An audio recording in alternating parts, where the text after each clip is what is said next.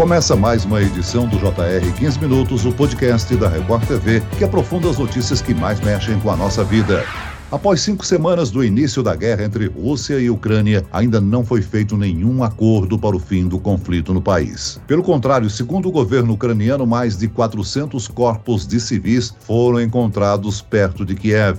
Muitos desses cadáveres estavam espalhados pelas ruas da cidade de Buchas, depois que o exército russo deixou a região. Quais os próximos episódios da guerra? A morte de civis pode acelerar o processo contra o presidente russo Vladimir Putin no Tribunal de Haia? Para entender o drama que os refugiados ucranianos estão enfrentando, vamos conversar com o professor de Relações Internacionais da Universidade Federal do ABC e membro do OPEP, Observatório da Política Externa e da Integração Internacional do Brasil, Flávio Rocha. Bem-vindo, professor. Olá a todos, olá a todas, prazer em participar. E quem nos acompanha nessa entrevista é o repórter da Record TV, André Tal. Ele esteve na Ucrânia cobrindo a guerra. André, você acompanhou diversos ucranianos, muitas crianças fugindo da guerra. Inclusive, fez o caminho inverso deles para mostrar as dificuldades e medo dos ataques russos. E sobre essas últimas notícias, o que sabemos sobre as atrocidades nos arredores de Kiev?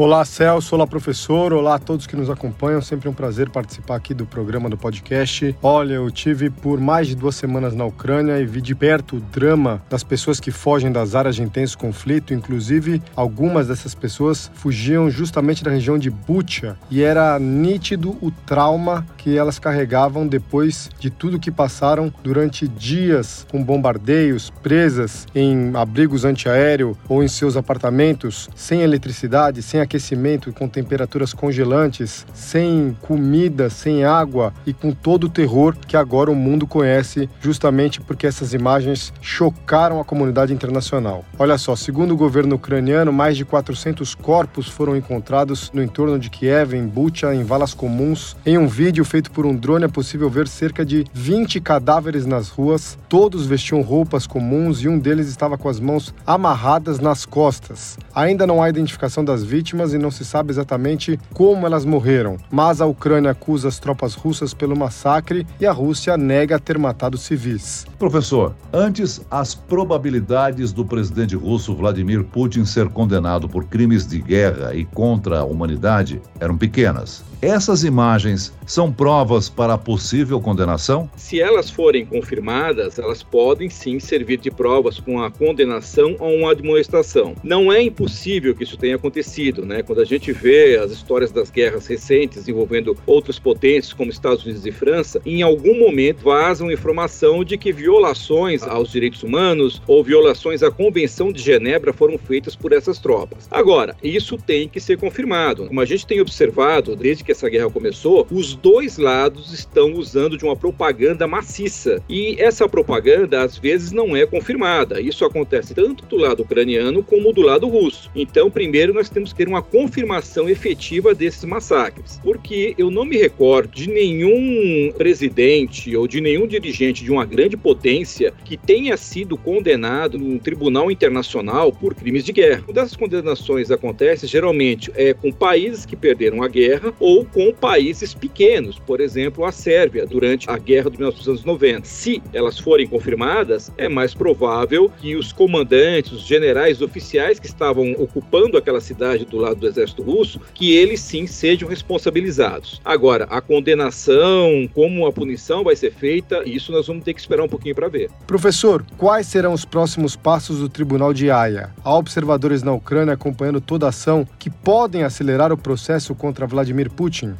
até o presente momento, eu não tenho notícias de observadores. Eu tenho notícias que alguns cidadãos ucranianos com conhecimento jurídico estão colhendo evidências para isso. O que eu tenho acompanhado desde ontem foi que está sendo pedido na né, reunião do Conselho de Segurança da ONU e que aqui e ali existem diplomatas, existem lideranças políticas pedindo para que uma investigação independente da Organização das Nações Unidas seja conduzida para verificar se realmente esses massacres aconteceram. Sem dúvida alguma, as imagens de desse massacre são impressionantes e levantaram uma discussão entre diversas autoridades. Líderes da União Europeia e dos Estados Unidos condenam a ação. Essa pressão dos outros países pode ajudar nessa negociação? A pressão no sentido de verificar se houve um massacre é possível. Agora, nós não podemos esquecer que os russos e seus aliados vão argumentar que todos esses países que estão pressionando por uma investigação, eles o estão fazendo com interesses geopolíticos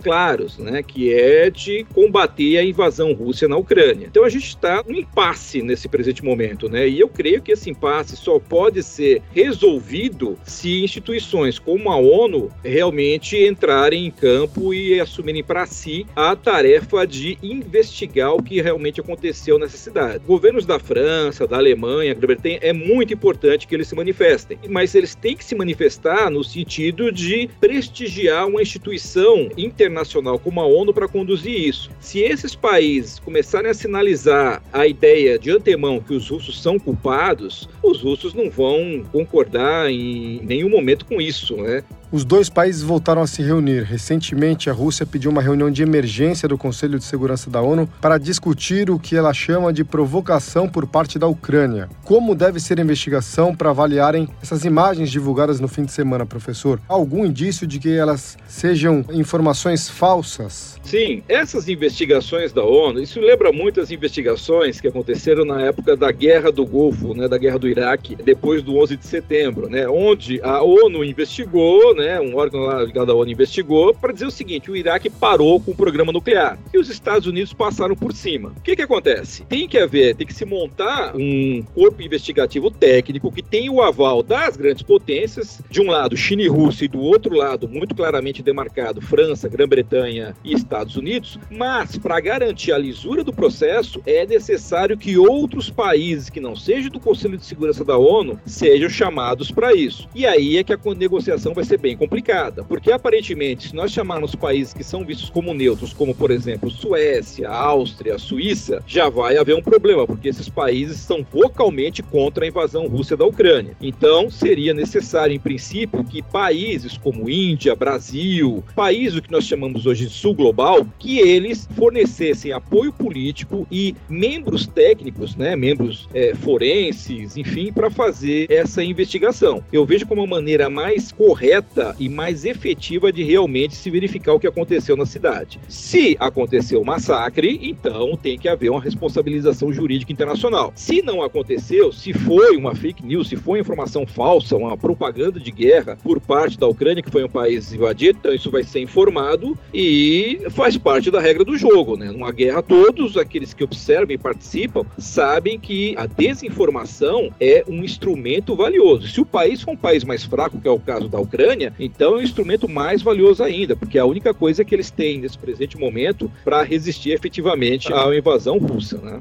A vice-ministra da Defesa da Ucrânia, Gana Maliar, ela anunciou nas redes sociais: Irpin, Butia, Gostomel e toda a região de Kiev foram liberadas do invasor, mas essas regiões estão devastadas. O processo de recuperação dessas cidades, sem dúvida alguma, deve demandar muito tempo, não? Primeira coisa, vai ter que demandar um acordo de paz, mínimo que seja, porque enquanto houver essa presença russa nos arredores, os refugiados estiverem em outros países, simplesmente não há condições práticas, objetivas da reconstrução desses locais. A segunda coisa é que vai demandar investimentos, e me parece que a Ucrânia é o país que, enfim, ela não tem dinheiro para fazer isso. Então, esses investimentos para fazer uma recuperação da infraestrutura que foi destruída vão vir de dois lugares, basicamente. Os países próximos da União Europeia, puxados pela Alemanha, também os Estados Unidos, né, porque é do interesse dele fazer isso hoje, mas também, e aí é que eu vejo um papel estratégico né, investimentos da China. Tem uma coisa que está sendo pouco colocada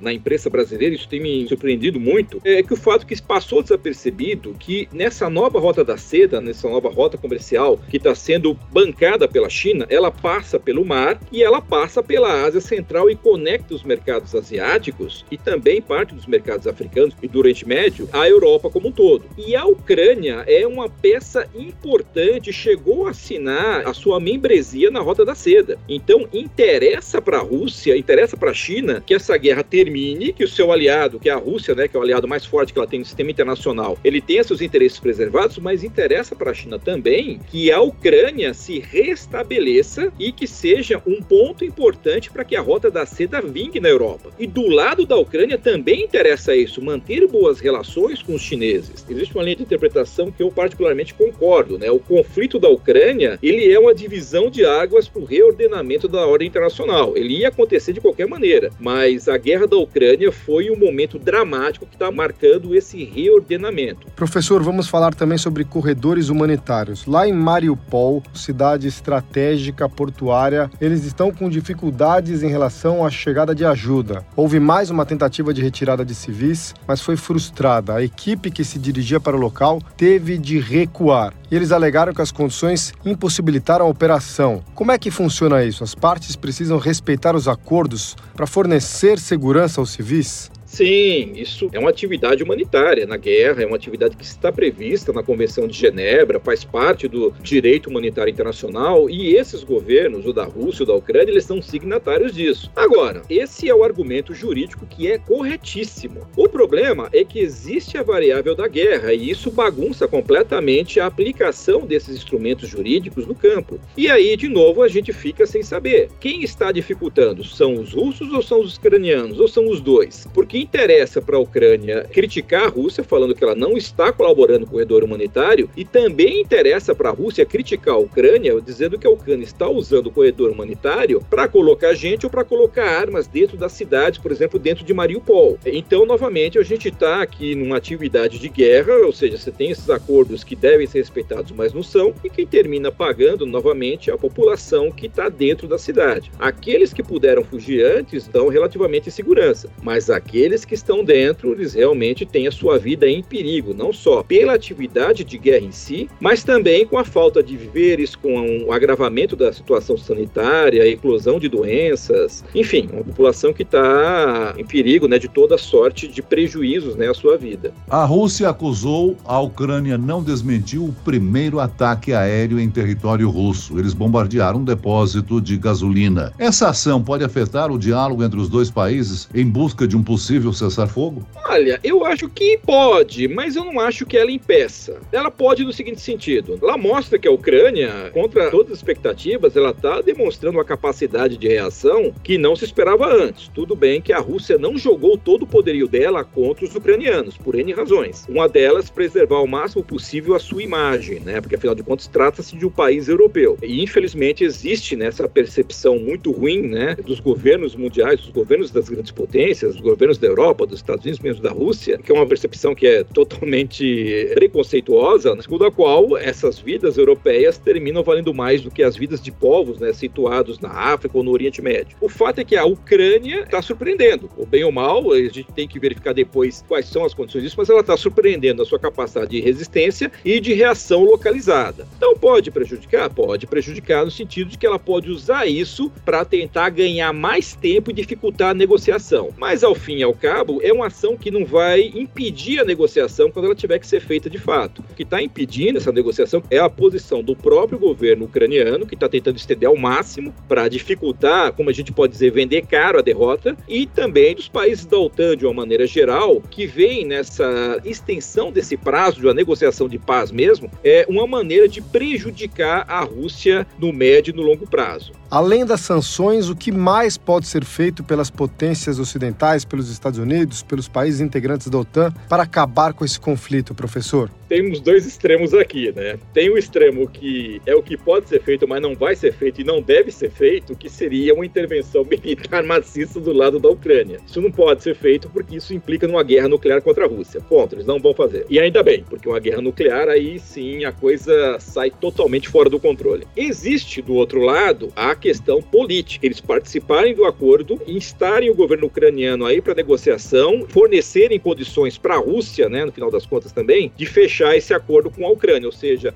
aparecerem como fiadores desse acordo e instarem os dois lados a chegarem a um acordo de paz mesmo. Só que, por enquanto, a gente observa que todos os governos dos países da OTAN, de uma maneira geral, eles têm essa retórica, mas eles não estão realmente emprestando peso político num acordo de paz. Muito pelo contrário, eles estão numa retórica ainda de cansar, criticar a Rússia e estender essa guerra o máximo possível, porque isso, do ponto de vista geopolítico e não do ponto de vista humanitário, do curto, no médio e no longo prazo, prejudica e muito a imagem e a economia da Rússia. No final, eu, eu acho que está na mão dos ucranianos, que infeliz ou infelizmente são a parte mais fraca, realmente tomarem a decisão de encerrar o conflito. Muito bem, nós chegamos ao fim desta edição do 15 Minutos. Eu agradeço a participação, as informações do professor de Relações Internacionais da Universidade Federal do ABC e membro do OPEP, o Observatório da Política Externa e da Integração Internacional do Brasil, professor Flávio Rocha. Obrigado, professor. Obrigado, fico à disposição aqui para conversar de novo. E agradeço a presença do repórter da Record TV, André Tal. Obrigado, Celso, obrigado, professor, todos que nos acompanharam. Sempre um prazer e uma alegria participar desse podcast.